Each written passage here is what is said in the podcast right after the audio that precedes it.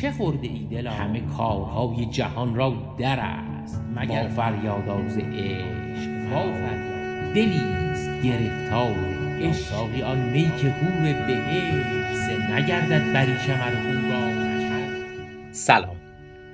من حامد هستم و این قسمت سوم پادکست بوتیقاست بوتیقا یعنی شاعرانگی و توی این پادکست ما از بهترین های شعر و هنر و ادب فارسی صحبت می‌کنیم. شعر یک هنره و آدم ها هم هنر دوست دارن. ارتباط برقرار کردن با یک چیز هنری هم ابزار و حس خاص خودش رو لازم داره. مثلا برای لذت بردن از هنر نقاشی باید از بینایی و چشم استفاده کنیم برای لذت بردن از شعر فارسی هم باید فارسی بلد باشیم اما شاعری که هزار سال پیش شعر فارسی گفته رو ممکنه ما نفهمیم درست چی میگه و نتونیم باهاش درست ارتباط برقرار کنیم. چون زبان و نحوه حرف زدنش رو ممکنه درک نکنیم. و این کاریه که ما می‌خوایم توی این پادکست بکنیم. یعنی ارتباط برقرار کردن با شعر فارسی و نزدیکتر شدن به اون شاعر با درک اینکه از چه کلامی داره استفاده می‌کنه. توی این قسمت می‌خوام در مورد یکی از مهمترین مقدمه های یکی از مهمترین کتاب های شعر فارسی یا حتی یکی از مهمترین محصولات ادبی دنیا صحبت کنم که مقدمه یا دیباچه شاهنامه فردوسیه. رسمی که تا الان توی ادب فارسی بوده اینه که نویسنده یا شاعر وقتی کتاب می نوشته برای اون یک مقدمه یا به اصطلاح خودشون یک دیباچه می نوشته کلمه دیباچه به معنی صورت و رخسار به کار میره که اون رو برای خطبه شروع کتاب یا همون مقدمه به کار می بردن. توی دیباچه مرسوم بوده که می اومدن اول خدا و پیغمبر رو هم دو سنا کردن بعد می‌رفتن سراغ پادشاه و حاکم زمانه و ستایش اونا رو می‌کردن و یک سری چیزای دیگه. و نهایتا هم نویسنده میومده می‌گفته که اصلا چی شد که من این کتاب رو شروع کردم به نوشتن و در مورد این حرف می‌زده و بعضا هم جزئیاتی که قراره تو اون کتاب بگه رو می‌گفته.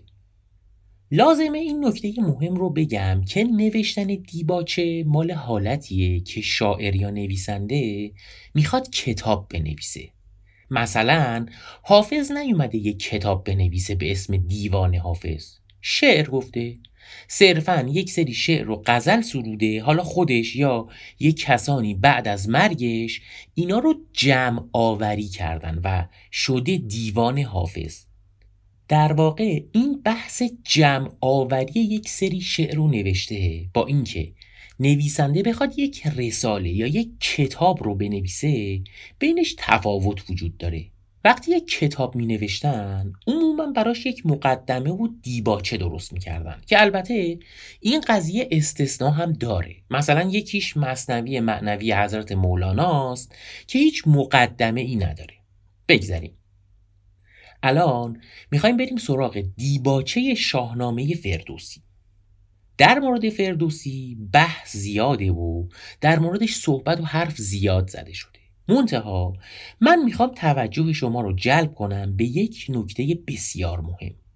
در اکثر مواقع وقتی بحث فردوسی میشه صحبت روی حماس سرایی و تاریخ ایران باستان و آداب ایرانیان و اینجور چیزا مطرح میشه. و چیزی که کمتر روش تاکید میشه اینه که فردوسی یک شاعر بسیار قهاره و از لحاظ شاعرانگی و شعر گفتن بسیار قوی و خاصه حالا چرا اینو من مطرح کردم؟ برای اینکه بعد از فردوسی خیلی شاعر اومدن و شعرهای داستانی و جنگی و حماسی و تاریخی خوب و مفصل گفتن ولی هیچ کدومشون شاهنامه فردوسی نشدن خیلیاشون الحق و الانصاف به لحاظ محتوایی بسیار خوب و غنی هستن و داستان هم کم از داستانهای شاهنامه ندارن. ولی هیچ کدومشون فردوسی نشدن و کار هیچ کدومشون همپای شاهنامه فردوسی نشد. چرا؟ برای اینکه شعرشون و هنرشون و شاعرانگیشون به قدرت و دلنشینی و روان بودن فردوسی نبوده. خب قبل از اینکه دیباچه شاهنامه فردوسی رو بخونیم من یه توضیح نسبتا جمع جور و مختصر در مورد شاهنامه و تاریخ شاهنامه بدم که وقتی مقدمه رو می‌خونیم بفهمیم که فردوسی داره از چی صحبت می‌کنه.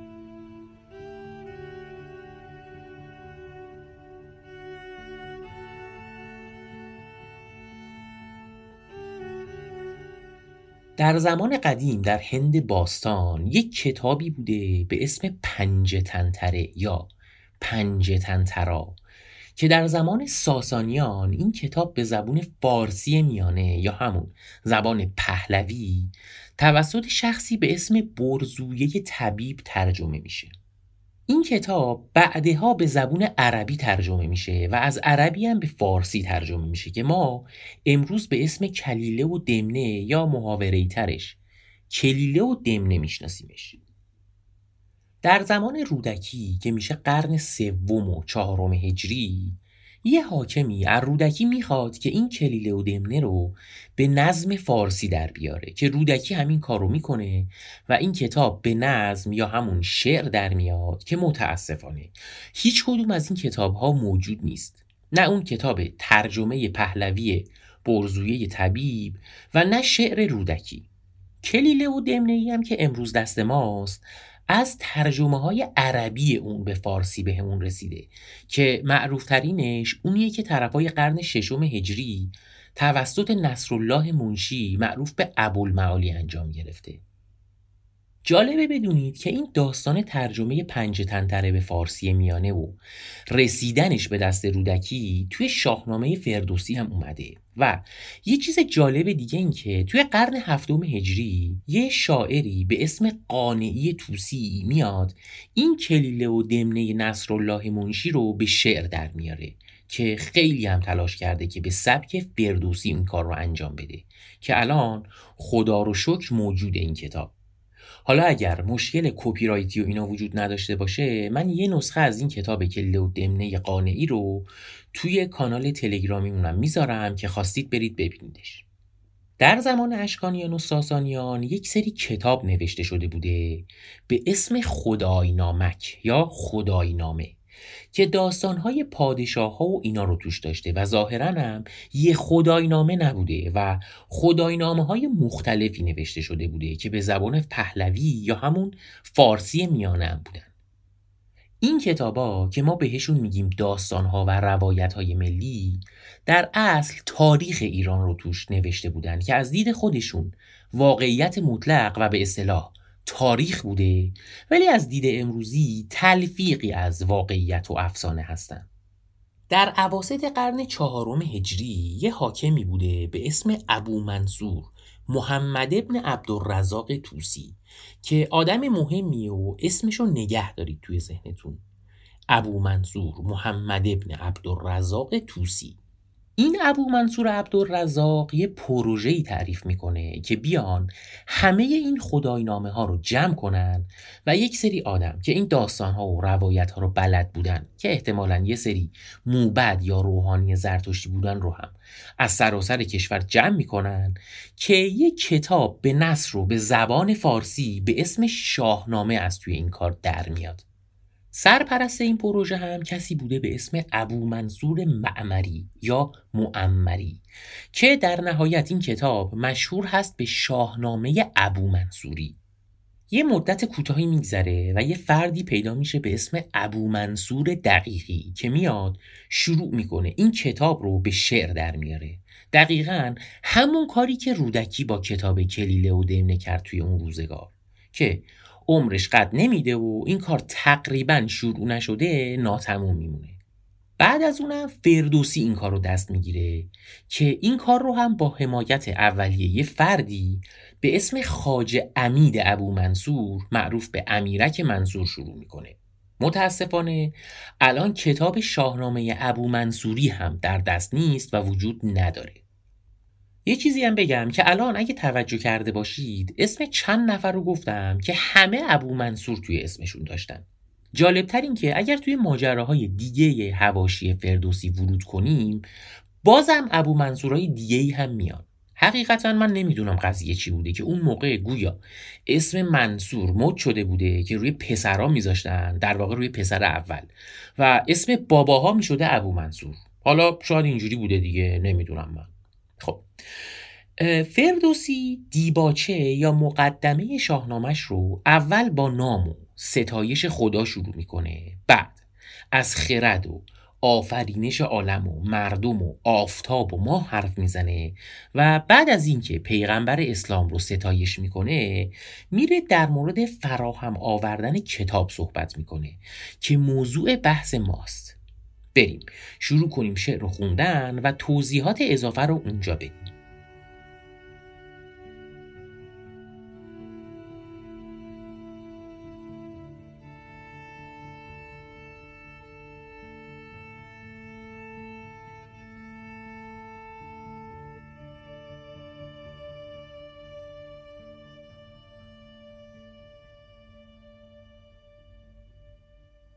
گفتار اندر فراهم آوردن شاهنامه. سخن هرچه گویم همه گفتند. بر باغ دانش همه رفتند. کسی کو شود زیر نخل بلند همان سایه زو باز دارد گزند. توانم مگر پایه ساختن بر شاخ آن سرو سایه فکن؟ معنی شعر اینطوریه که میگه هر سخنی که من بگم قبل از من دیگران گفتن و میوه باغ دانایی و هنر رو قبلا همه چیدن. که این دقیقا اشارش به اینه که کتاب شاهنامه از قبل وجود داشته.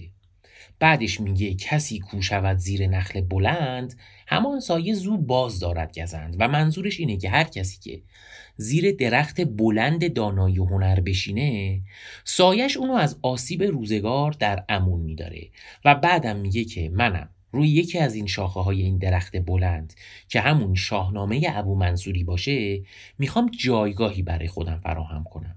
یعنی اگر این داستانه ملی و تاریخ باستان ایران یک درخت پرشاخ و برگ باشه من یعنی فردوسی می‌خوام روی یکی از این شاخه ها جایی برای خودم دست و پا کنم. اگر بر درخت برومند جای بیابم به از بر شدن نیست رای. از این نام برنامه شهریار بمانم بگیتی یکی یادگار. در ادامه بیتای قبلی ادامه میده که حالا اگر بتونم روی شاخه این درخت پرمیوه برای خودم جای دست و پا کنم یا به عبارت بهتر این کتاب خسروان و پادشاهان رو خوب به شعر تبدیل کنم کاری بهتر از این نمیشه انجام داد و با این کار در جهان یادگاری از خودم به جای می‌ذارم. تو این را دروغ و فسانه مدان به یکسان روشن زمانه مدان از او هرچه اندر خورد با خرد دیگر بر ره رمز معنی برد. اینجا با یه بحث خیلی مهم و نسبتا کلیدی در مورد شاهنامه رو داریم که نیاز به توضیح مفصل داره. حکایت ها و اتفاقاتی که توی شاهنامه اومدن یک سریشون به میزان زیادی حالت تخیلی و افسانه ای دارن. اوایل شاهنامه که اصلا همه چیز حالت اساتیری و استورهی و به قولی میتولوژیکی داره. در ادامش هم داستانها بیشتر جنگی یا به اصطلاح حماسی و پهلوانی میشن که اونجا هم کلی المانای غیر واقعی داریم. مثلا طرف 500 سال عمر می‌کنه. و به آخرا که می‌رسیم داستانها یه مقداری تاریخی میشن که بیشتر حس و حال واقعیت یا غیر افسانه ای دارن. منتهای مراتب این کتاب های خداینامه و روایت های ملی و این جنس چیزا به زعم خودشون و نویسنده هاشون و راویاشون عین واقعیت و تاریخ بوده و فردوسی هم که اینا رو میخونده و به شعر تبدیل می‌کرده خب می‌دیده خیلی از اینا به عقل جور در نمیان دیگه و روی همین حساب میاد دو جور نگرش و یا دو جور توجیه رو در مورد این قضیه مطرح می‌کنه. اول میگه تو این را دروغ و فسانه مدان. به یکسان روشن زمانه مدان. روش صورت دیگه از کلمه روشه. و داره میگه که فکر نکن اینا دروغ و افسانه است. گردش روزگار همیشه یه جور نبوده و حالا ممکنه اون موقع ها و توی زمان باستان این اتفاقات واقعا میافتاده. منظورش چیه؟ اگر مثلا ما از یه روحانی یهودی یا مسلمون بپرسیم که واقعا حضرت موسی احساش به یه مار واقعی که زنده بوده و می‌تونسته نیش بزنه تبدیل می‌شده ممکنه جواب بده که بله. و اگه بپرسیم که خب چرا حالا الان کسی نمی‌تونه این کار رو بکنه و توی روزگار ما یه همچین پدیده اتفاق نمیفته و ما نمی‌بینیم؟ احتمالا جوابش اینه که این مال اقتضای زمانه بوده و معجزه بوده و از طرف خدا بوده و توی اون مقطع تاریخی این نوع اتفاقات اتفاقات افتادنی ای بودن که اولین توجیه فردوسی هم از همین جنسه توجیه دوم چیه؟ از او هرچه اندر خورد باخرد دگر بر ره رمز معنی برد اینجا چی میگه؟ میگه هر جایی که داستان با عقل و خرد جور در میاد که خب جور در میاد. اونجایی که جور در نمیاد و منطقی نیست معنیشو باید از راه نماد و تمثیل و اینجور چیزا جستجو کرد. حالا باز اگر از یک روحانی مسیحی بپرسیم که وقتی توی کتاب مقدس میگه آسمان و زمین توی هفت روز خلق شده منظور اینه که واقعا توی هفت روز خلق شده یعنی مثلا شنبه صبح کار شروع شده و جمعه شب تموم شده که خیلی ها پاسخشون اینه که نه. این تمثیل و نماده و منظور این نبوده و فلان بوده و چه بوده و اینا. که این توجیه دوم فردوسیه که توی بیشتر جاها هم خود فردوسی میاد نظرش راجع به نمادین بودن قضیه رو هم مطرح می‌کنه و میاد میگه که چی نماده چیه. مثلا یه داستانی هست که یک دیوی به نام اکوان دیو توشه. آخر داستان فردوسی میگه که وقتی میگم دیو منظور آدمیه که سپاسگزار خدا نیست و اینجور حرفا. بریم سراغ بیت بعدی. یکی نامه بود از گه باستان. فراوان به دو اندرون داستان. پراگنده در دست هر موبدی و زو بهره ای نزد هر بخردی. میگه. یک کتابی بود نامه یعنی کتاب متن که از روزگاران کهن به جا مونده بود که در بردارنده داستانای زیادی بود که منظور لزوما هم یک کتاب نیست. منظور اینه که کلی داستان و روایت ملی به صورت پراکنده. حالا چه کتبی و احتمالا چه شفاهی وجود داشته که نزد موبدها یعنی روحانیان زرتشتی و یک سری آدم خردمند دیگه دست به دست می شده که خب داره اشاره می‌کنه به کتابهای خداینامه و مستندات تاریخی بجامونده از دوره ساسانیان و اشکانیان و روایت های دیگه که ممکنه به صورت شفاهی بینشون سینه به سینه نقل می شده. یکی پهلوان بود دهقان نژاد. دلیر و بزرگ و خردمند و راد. پژوهنده روزگار نخست گذشته سخنها همه باز جست. میگه. یه پهلوان دهقان نژادی بود که خردمند و دانا بود و پیگیر این رویدادهای دوران باستان و جوینده داستانهای پیشین بود. که خب منظورش کیه؟ منظورش همون ابو منصور محمد ابن عبدالرزاقه که گفتم اسمش رو یادتون بمونه که بانی درست شدن شاهنامه به نصره که همونطور که اشاره کردم وزیرش یعنی ابو منصور معمری نامی رو معمور می‌کنه که سرپرست این کار بشه حالا چیکار می‌کنن؟ زهر کشوری موبدی سال خرد بیاورد که نامه را یاد کرد بپرسیدشان از کیان جهان وزان نام بردار فرخ مهان که گیتی به آغاز چون داشتند که ایدون به ما خار بگذاشتند. چگونه سر آمد به نیکختری بریشان بران روز کنداوری؟ از هر شهر و دیاری موبدی کهنسال که این نامه خسروان رو یاد دارن و بلد هستن رو جمع کرد و ازشون در مورد بزرگان و خسروان پرآوازه دوران باستان پرسید که در آغاز جهان رو چجوری اداره می‌کردن که الان اون رو اینطوری خار و زلیل برای ما میراث گذاشتن؟ چطوری بوده که روزگار پهلوانی و بزرگی اونا که با فرخوندگی و نیکبختی همراه بود به پایان رسید؟ بگفتند پیشش یکا یک مهان سخنهای شاهان و گشت جهان. چو بشنید از ایشان سپه بد سخن یکی نامور نامه افکند بن. چنین یادگاری شدن در جهان بر او آفرین از کهان و مهان. میگه اینجوری شد که اینها این حکایت ها رو تعریف کردن و ابو منصور هم اونا رو شنید که منظورش از سپهبد همون ابو منصوره. و این کتاب شاهنامه رو بنیان نهاد و چنین چیز عظیمی رو یادگاری گذاشت برای ما. خب من اینجا می‌خوام روی یه چیز مهم تاکید کنم و اونم این که طبق گفته خود فردوسی و البته شواهد دیگه فردوسی خالق شاهنامه و داستانهای اون و کاراکترها و ایناش نیست. این کار رو کسان دیگه قبل از فردوسی انجام دادن و به قولی کردیت این کار و این محصول عظیم مال افراد دیگه ای هم هست. فردوسی این محصول رو به شعر در آورده و خیلی هم این کار رو خوب و تمیز و اساسی انجام داده اما محتویات کار از جای دیگه ای اومده. حالا سوالی که پیش میاد اینه که ما این اطلاعات رو از کجا داریم؟ توی این شعرهایی که خوندیم فردوسی یه اشاره هایی می‌کنه به یه سری چیزا ولی نه اسمی می‌بره از کسی و نه جزئیاتی میده. اصلا از کجا می‌دونیم که یه ابو منصور نامی بوده این وسط؟ حتی چند بارم گفتم که شاهنامه ابو منصوری الان وجود نداره و ما دسترسی بهش نداریم. قضیه چیه پس؟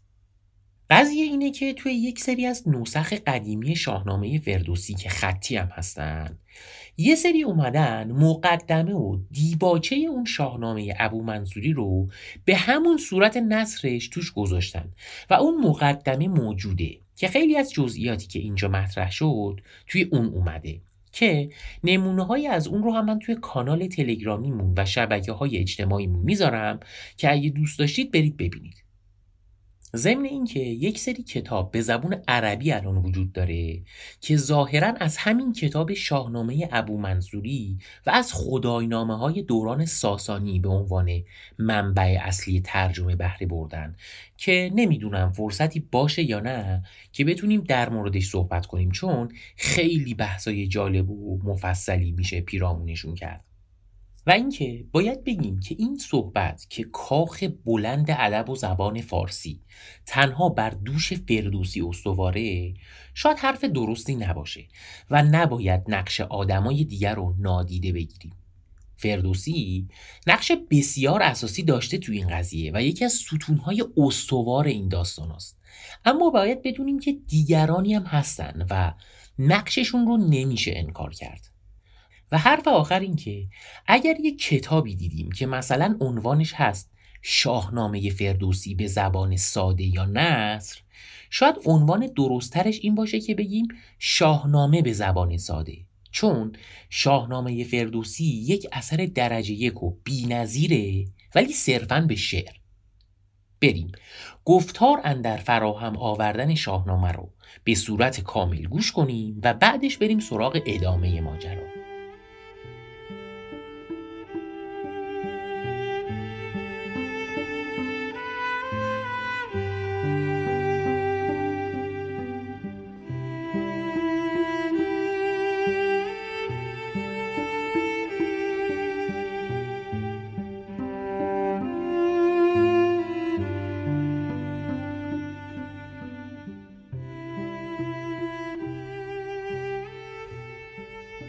گفتار اندر فراهم آوردن شاهنامه.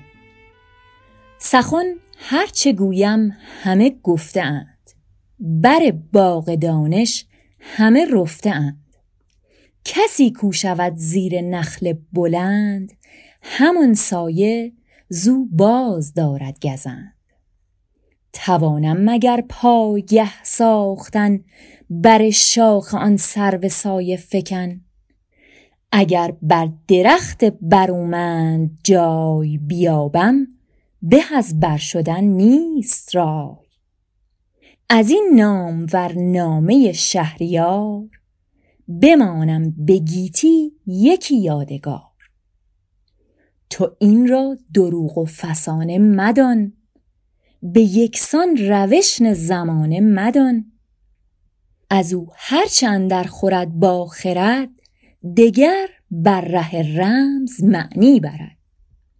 یکی نامه بود از گه باستان فراوان بدو اندرون داستان. پراگنده در دست هر موبدی وزو بهره ای نزد هر بخردی. یکی پهلوان بود دهقان نژاد دلیر و بزرگ و خردمند و راد. پژوهنده روزگار نخست گذشته سخنها همه باز جست ز هر کشوری موبدی سال خرد بیاورد کین نامه را یاد کرد. بپرسیدشان از کیان جهان وزان نام بردار فرخ مهان. که گیتی به آغاز چون داشتند که ایدون به ما خار بگذاشتند. چگونه سر آمد به نیک اختری بر ایشان بر آن روز کنداوری بگفتند پیشش یکایک مهان. سخنهای شاهان و گشت جهان. چو بشنید از ایشان سپهبد سخن یکی نامورنامه افکند. بن چنین یادگاری شد اندر جهان بر او آفرین از کهان و مهان.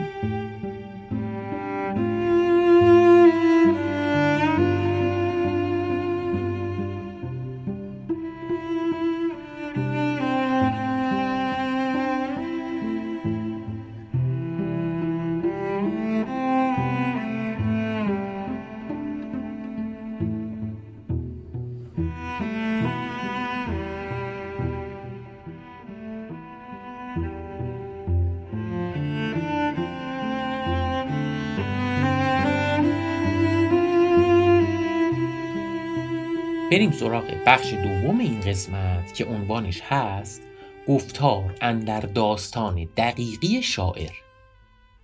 چو از دفترین داستانها بسی همی خواند خواننده بر هر کسی جهان دل نهاده بر این داستان همان بخردان و همان راستان. وقتی همه مردم از خردمند گرفته تا حقیقت جو.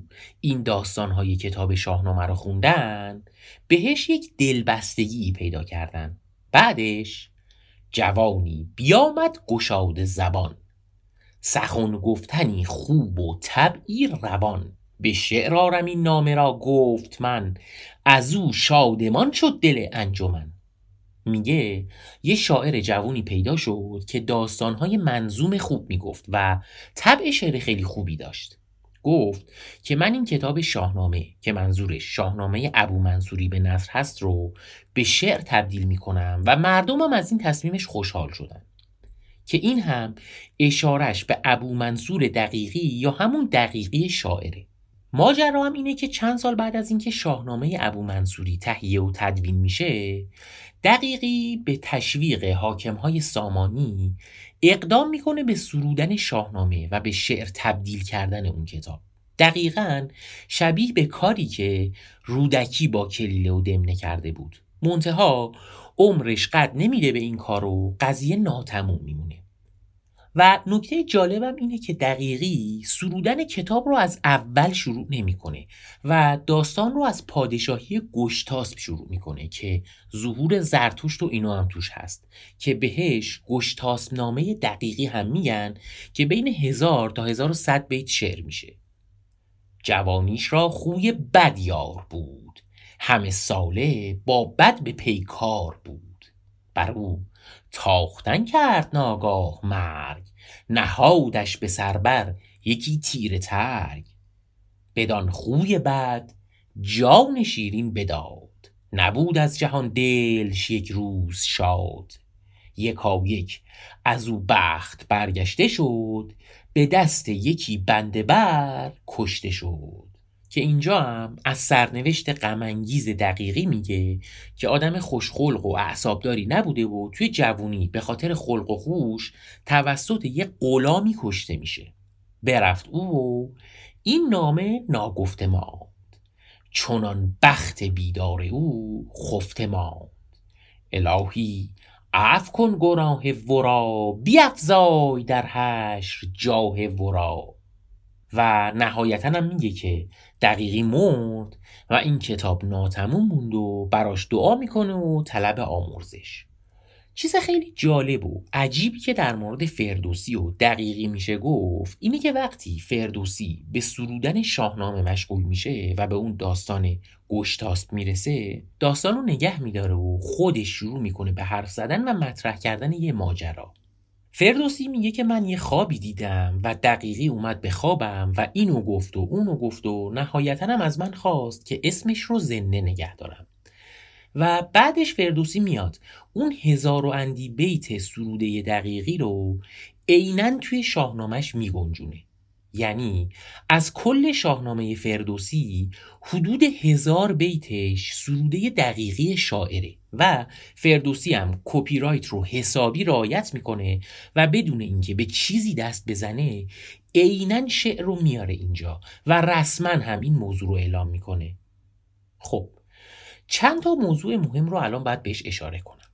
اول اینکه شاهنامه فردوسی یه مصنویه. یعنی هر بیت فقط مصرعهای همقافیه خودش رو داره و توی بحر شعری یا وزن متقاربم سروده شده. یعنی وزن شعر فعولون فعولون فعولون فعله. این یعنی چی؟ یعنی هر مصرع کل شاهنامه بر این ریتم استواره. مثلا میگه به نام خداوند جان و خرد. فعولون فعولون فعولون فعل. این برتر اندیشه بر نگذرد. فعولون فعولون فعولون فعل. خداوند نام و خداوند جای. فعولون فعولون فعولون فعل. خداوند روزیده رهنمای. و خیلی هم توی فضای قهرمانی هیجانی و احساسی یا به اصطلاح حماسی سروده شده. این تم رو پای گزارش در واقع دقیقی بوده. حالا نه اینکه اولین نفری باشه که شعر حماسی اینجوری سروده باشه ولی میشه گفت از پای گزارای اصلی بوده و در واقع فردوسی با خشتی که دقیقی درست کرده این شاهنامه را ساخته و پرداخته کرده. به لحاظ فن شعر و تکنیک شعر شعر دقیقی خیلی خوبه. ولی خب هم پای شعر فردوسی نیست. حالا بعضی هستن که میگن شعر دقیقی خیلی ملالاور و خسته کننده است که خب یه مقداری کم لطفیه به نظر من. جالب این که یکی از منتقدین دقیقی خود شخص فردوسیه. وقتی که شعر دقیقی تموم میشه باز دوباره فردوسی داستان رو نگه میداره و شروع می‌کنه به ایراد گرفتن از شعر دقیقی. میگه کلی بیت ناتندرست یافتم و میگه اگه طبع شعرت یعنی قدرت شعرگوییت مثل آب روان نیست لطفا دست به این نامه خسروان نبر. بله. در مقابل شاعرانگی فردوسی یا بوتیقای شعر فردوسی شعر دقیقی و همه کسانی که بعد از اینا اقدام به سرودن شعر حماسی کردن خیلی کم میارن. شعر دقیقی خیلی خوبه ولی اون روان بودن و مختصرگویی که فردوسی داره رو نداره. مثلا یه چیزی که فردوسی توی دو بیت میگه همه جزئیات هم توی همون دو بیت مشخص می‌کنه دقیقی یه سه چهار بیتی رو حداقل باید بگه که خواننده بفهمه که چی می‌خواد بگه. به هر حال شاهنامه فردوسی حدودا پنجاه هزار بیته که میگن اگه قرار بود دقیقی کل شاهنامه رو میسرود ابیاتش خیلی بیشتر از اینا می‌شد. خب این بحث رو هم تموم کنیم و شعر رو گوش کنیم و بعدش بریم سراغ ادامه ماجرا.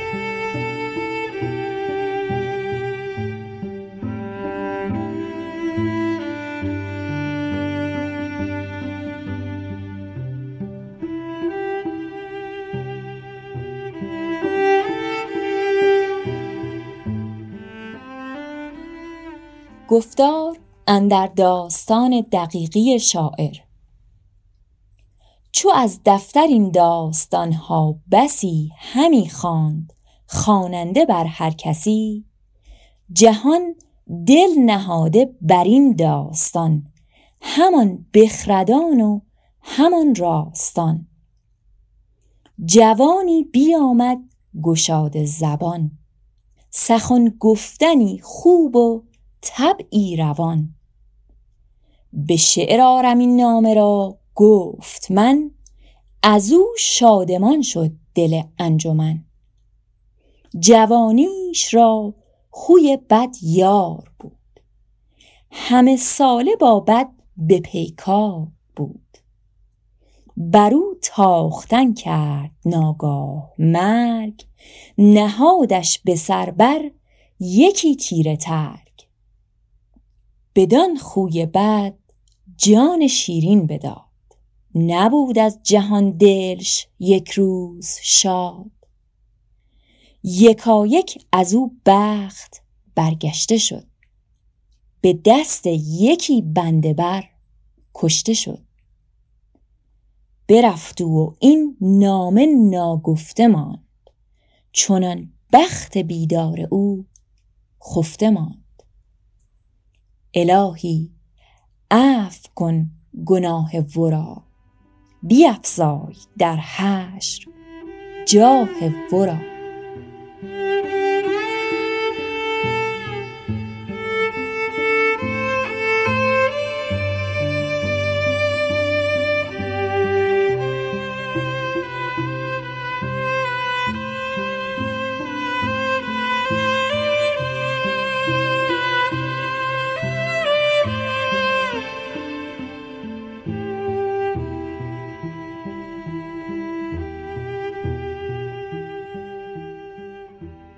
بخش سوم عنوانش هست گفتار اندر بنیاد نهادن کتاب که می‌خواد بگه که چی شد خودش یعنی خود فردوسی اقدام به سرودن شاهنامه کرد.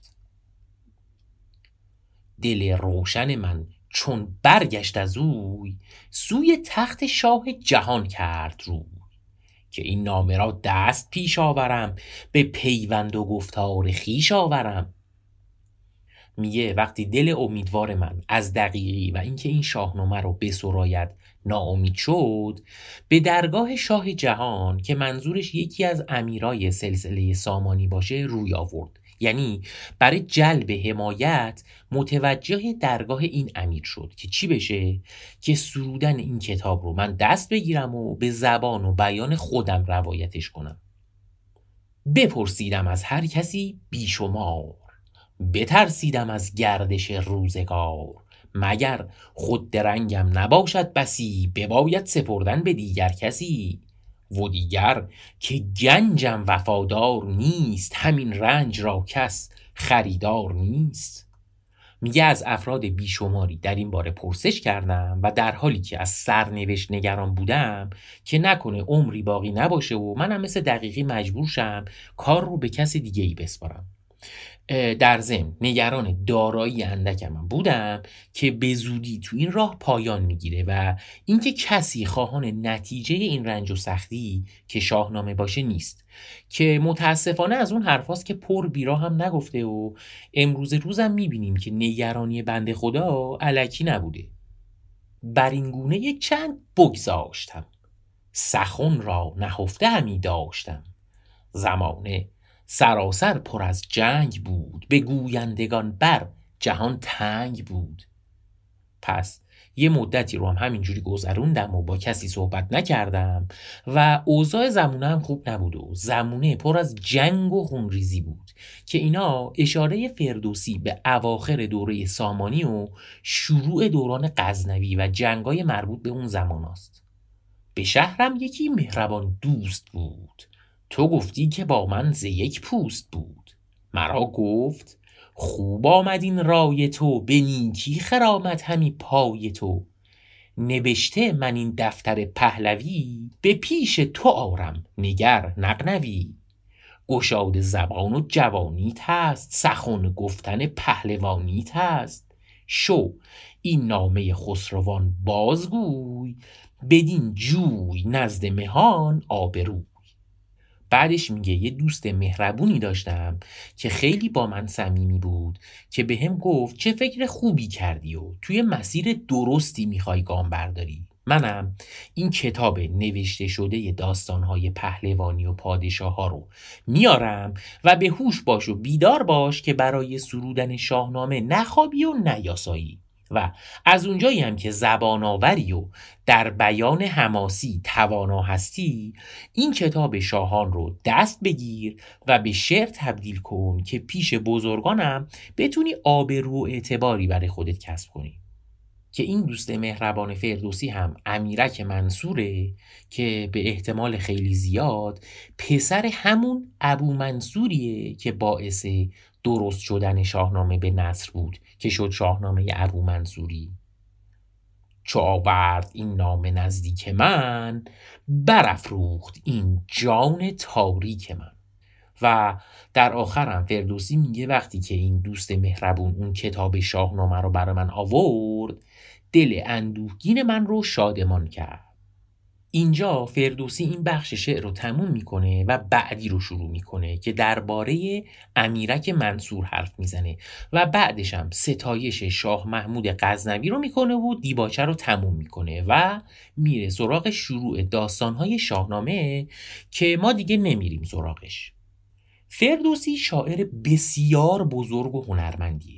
که اینقدر شاهنامه رو خوب و عالی و به لحاظ تکنیک شعر بی نقص و روون به شعر در میاره که چند تا اتفاق بزرگ میفته اول اینکه همونطور که قبلا هم گفتم به طور خیلی ریز و نامحسوس شاهنامه ابو منصوری رو به فراموشی سپرده میشه و کسی رغبت به کتابت و نوشتن این کتاب به نیت نشر و پخش نمی‌کنه و همه این نسخه‌ای که فردوسی از شاهنامه بیرون داد رو می‌خواستن و طالبش بودن.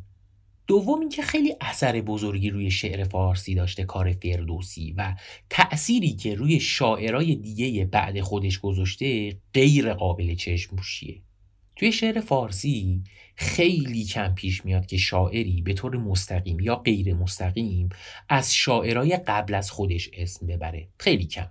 ولی فردوسی از معدود شاعراییه که خیلی از شعرا حالا چه مستقیم و چه غیر مستقیم ازش اسم می‌برن و تمجیدش می‌کنن. شعر شاهنامه بسیار روانه و بعد از فردوسی خیلی ها تلاش کردن که بتونن اثر حماسی این شکلی درست کنن. منتها به لحاظ شاعرانگی کم شاعر هست که تونسته باشه همچین کاری بکنه.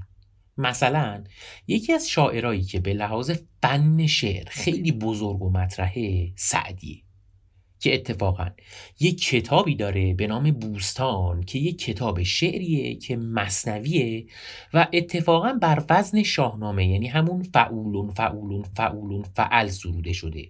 البته خب حماسی نیست ولی کار سعدی و اثر فوق با کیفیتیه.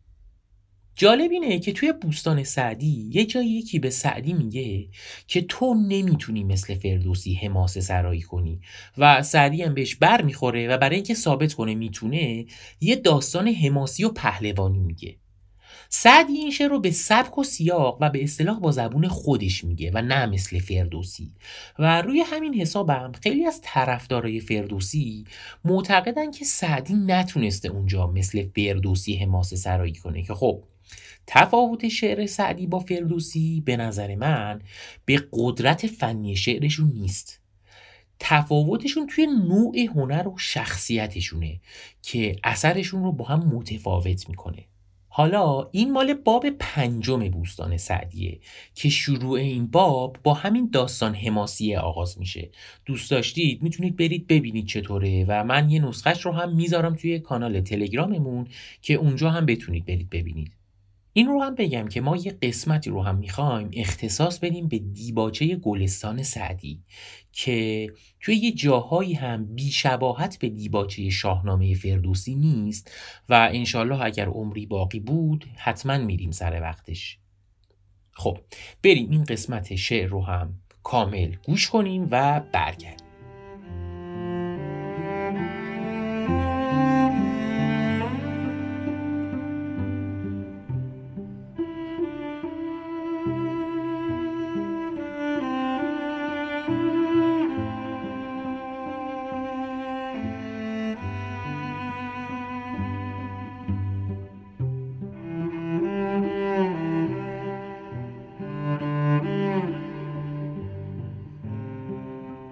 گفتار اندر بنیاد نهادن کتاب. دل روشن من چو برگشت از اوی سوی تخت شاه جهان کرد رو که این نامه را دست پیش آورم به پیوند و گفتار خیش آورم.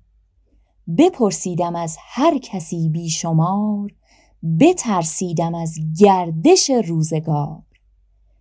مگر خود درنگم نباشد بسی بباید سپردن به دیگر کسی.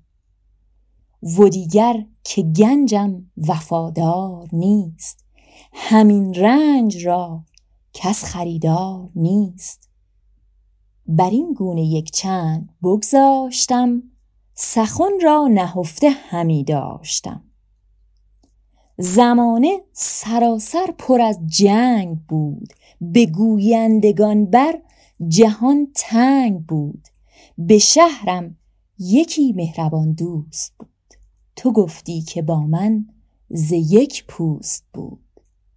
مرا گفت خوب آمد این رای تو به نیکی خرامت همی پای تو.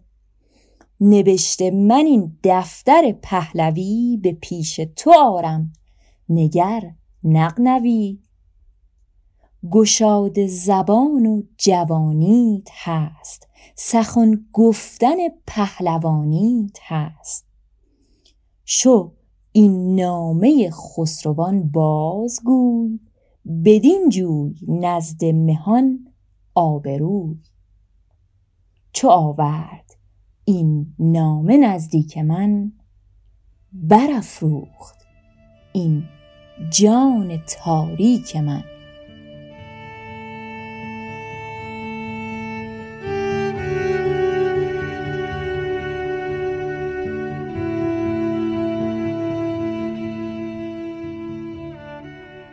این قسمت سوم پادکست بوتیقا بود که شنیدید. بوتیقا یعنی شاعرانگی. و ما توی این پادکست می‌خوایم برای کسایی که فارسی می‌فهمن از بهترینای شعر و هنر و ادب فارسی صحبت کنیم. شاید برای خیلیا چیزایی که تو این قسمت گفتیم یه مقداری جدید و عجیب باشه و خلاف اون چیزایی بوده باشه که به طور جسته و گریخته این و اون شنیده باشن. که خب من منابعمون رو که خوشبختانه خیلی هم منابع در دسترسی هستن رو توی توضیحات پادکست و توی کانال تلگراممونم می‌ذارم که خیلی کتابای خوبی هستن برای علاقمندان به شاهنامه و کلا علاقمندا به شعر و ادب فارسی. و توی فرصت های مناسب هم توی شبکه های اجتماعیمون برای معرفی این کتاب ها مطلب می‌ذارم. کلا در مورد شاهنامه فردوسی مطالب غلط و اشتباه زیاد پخش شده و عموم چیزایی که به فردوسی نسبت داده میشه و اکثریت هم این اطلاعات رو دارن ایراددار و غلط هستن که باز یه قسمتی رو در آینده در نظر دارم که جمیع مطالب نادرست پیرامون شاهنامه رو جمع کنم یه جا و یه بار برای همیشه روی این مسئله بشه شفاف سازی انجام بگیره ممنونم از شمایی که این مطالب رو گوش دادید و ممنونم از سارا نیک اقبالی عزیز که شعرهای این قسمت رو برامون خوند با صدای خوب و قشنگش و ممنونم از الهام کرمی که زحمت لوگو و کاور و کارای گرافیکی ما رو عهدهدار شده. ما رو توی شبکه های اجتماعی با اکانت بوتیقا پادکست یعنی B O U T I G H A پادکست به صورت سرهم یا پادکست بوتیقا با تی دستدار و قاف می‌تونید جستجو و فالو کنید. توی شبکه های اجتماعی شعرها رو با یه فرمتی می‌ذاریم که اگر کسی خواست اونا رو حفظ کنه یا بتونه راحت برای خودش یا دیگران بخونه بتونه به سادگی این کار رو بکنه که سعیمون اینه که فایل پی دی اف شعرها رو با اضافه کردن اعراب گذاری و نشانه گذاری درست و البته اضافه کردن معنی کلمات سخت و دشوار درست کنیم که حالا اگر کسی خواست اونا رو داشته باشه بتونه ازشون استفاده کنه. ضمن اینکه موسیقی هایی هم که استفاده کردیم رو می‌تونید پیدا کنید اونجا و فایل های جداگونه شعرهای خونده شده رو هم می‌تونید اونجا بهشون دسترسی داشته باشید. اگه خواستید از ما حمایت کنید بهترین راه عضویت در کانال های تلگرامی و اینستاگرامی و توییتر ماست و البته subscribe کردن و کامنت گذاشتن توی اپ های پادگیر مثل Castbox و Apple Podcast و امثالهم. و صد البته معرفی ما به دوستان و آشنایان فارسی زبان. به قول فردوسی بزرگ انوشه بزی شاد تا جاودان ز تو دور دست و زبان بدان. خوش باشید.